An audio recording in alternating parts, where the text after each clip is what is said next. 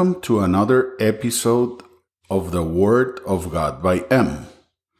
During the next four episodes, I will be diving into topics related to the family and interpersonal relationships, both at the marital level and parental level, and the family dynamics that we face today. We are going to study the family from the perspective of Matthew chapter six, verses nineteen to twenty-one. Do not store up for yourselves treasures on earth, where moths and vermin destroy, and where thieves break in and steal. But store up for yourselves treasures in heaven, where moths and vermin do not destroy, and where thieves do not break in and steal. For where your treasure is, there your heart will be also. Anyone in this world who is successful in his or her relationship with God and with his or her family will be truly happy. But it won't be necessarily be like that with other kinds of success. The satisfaction that human beings craved can never be found outwardly. The only satisfaction that allows us to feel fulfilled is that which is generated within us, and therefore give us security.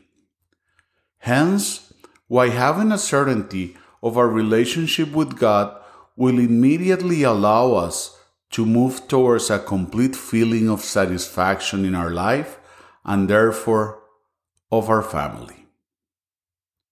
The Bible presents us with a challenge in First Corinthians chapter thirteen. The challenge of learning to live love from a very different perspective than the one we have learned through the years.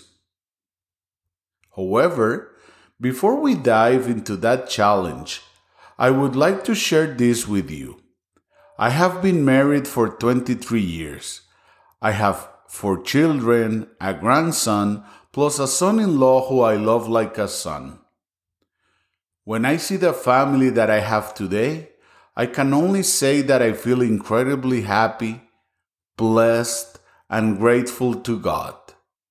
Many of you may think that this is the result of luck, but I want to tell you about the difficult journey that brought me here and what changed the perspective that I now have of my family.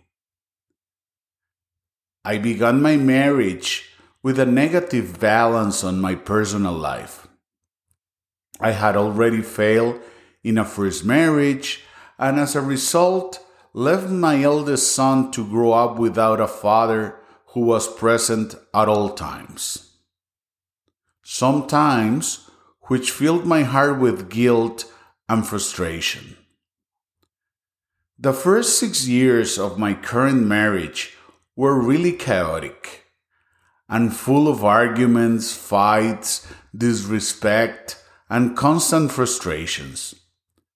My life was dedicated to destroying the feelings of the person I loved, my wife. This is how my eldest daughter came to the world, in the midst of these sad circumstances. Time passed, and as I mentioned in one of my previous episodes, it was not until she was six years old that I gave my life to Christ. And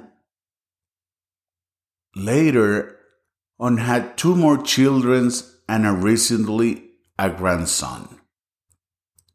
After having accepted Christ, a process of transformation began that is still ongoing. In all this time that has already elapsed in Christ, I have made many mistakes, where always the main victim is my beloved wife. But with the great difference that now I know where I'm going.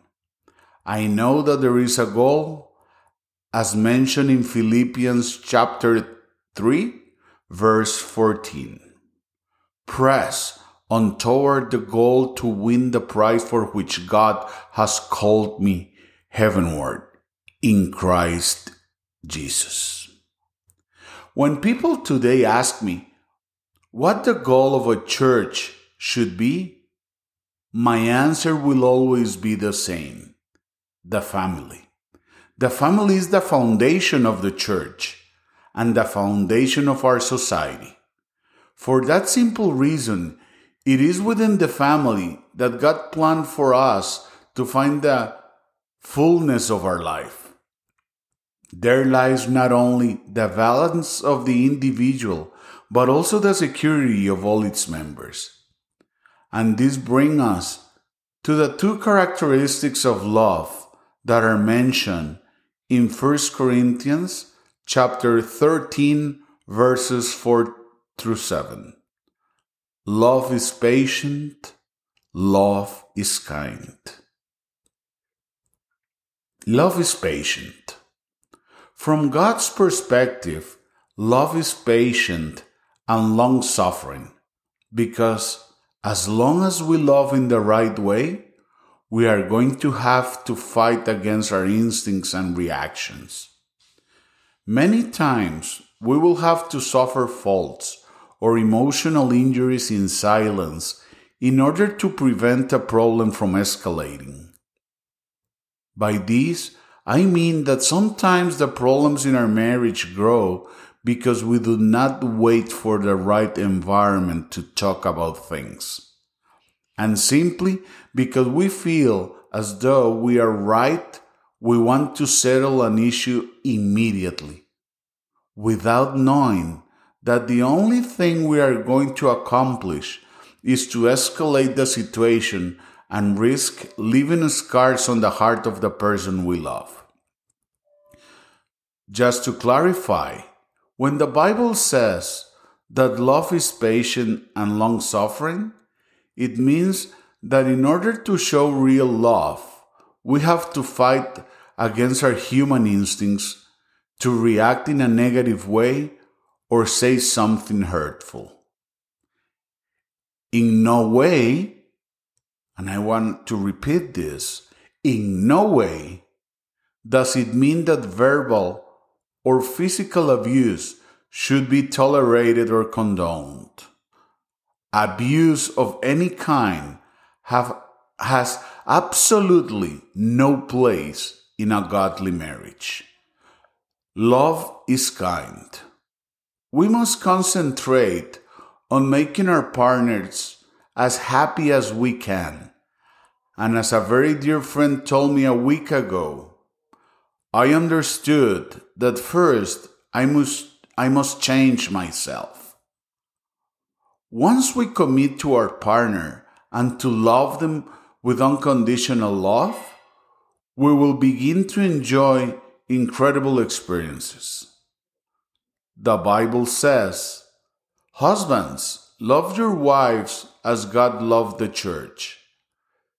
This is what the Bible refers to when it speaks of a kind of love, a love without limits, the same love Christ had when he died for us.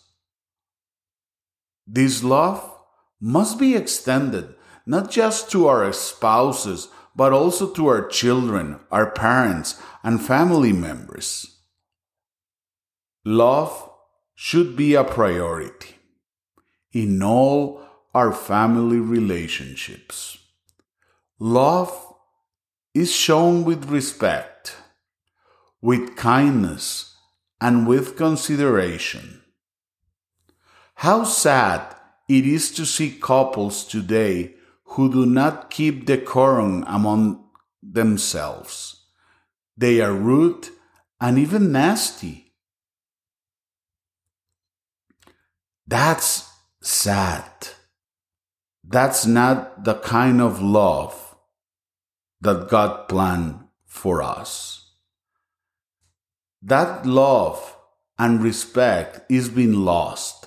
And if nothing is done about it, the situations can escalate to the point of verbal and even physical abuse.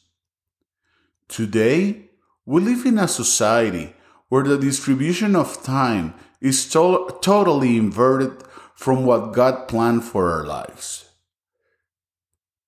We spend seventy percent of our time working and thinking how to increase our material goods. Then, we dedicate fifteen percent of our time to think about how to keep ourselves entertained. And finally, whatever time is left, we spend it with our families. And if there is some time left after that, we may dedicate that time to God. We have a wrong perspective. And as a society, we have come to compare economic success with personal fulfillment. And that is an absolutely false concept. You can be successful at work and personally, personally unhappy at the same time. An example of this is the large number of famous and successful people who tragically kill themselves because they feel empty. Today, I want to go over two examples. The C E Os of some of the largest companies on the planet, such as Amazon and Microsoft, both in recent months have filled the pages of the major news networks with the details of their divorce.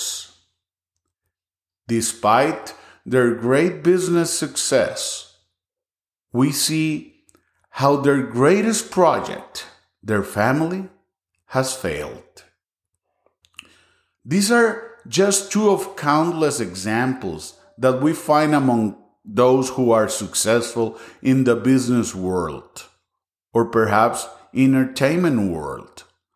Unfortunately, there is no doubt that at the end of the road, in the midst of millions of dollars, many of these successful people will end their, their days frustrated and dissatisfied with not having someone to love them or whom to love. That's why sometimes we see a famous actress or actor that at the age of twenty-something decides to terminate his life.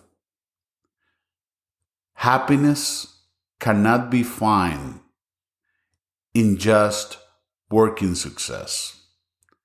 Let's go back to the verse that we read at the very beginning, Matthew chapter six, verses nineteen through twenty-one.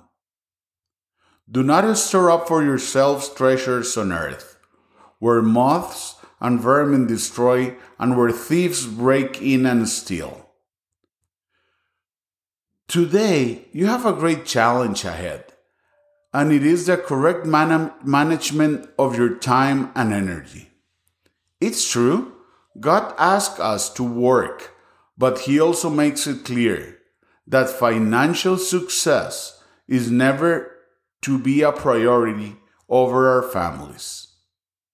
Your bank account, your properties, your many or few riches one day they can be destroyed or stolen, just as the Bible passage we are studying says.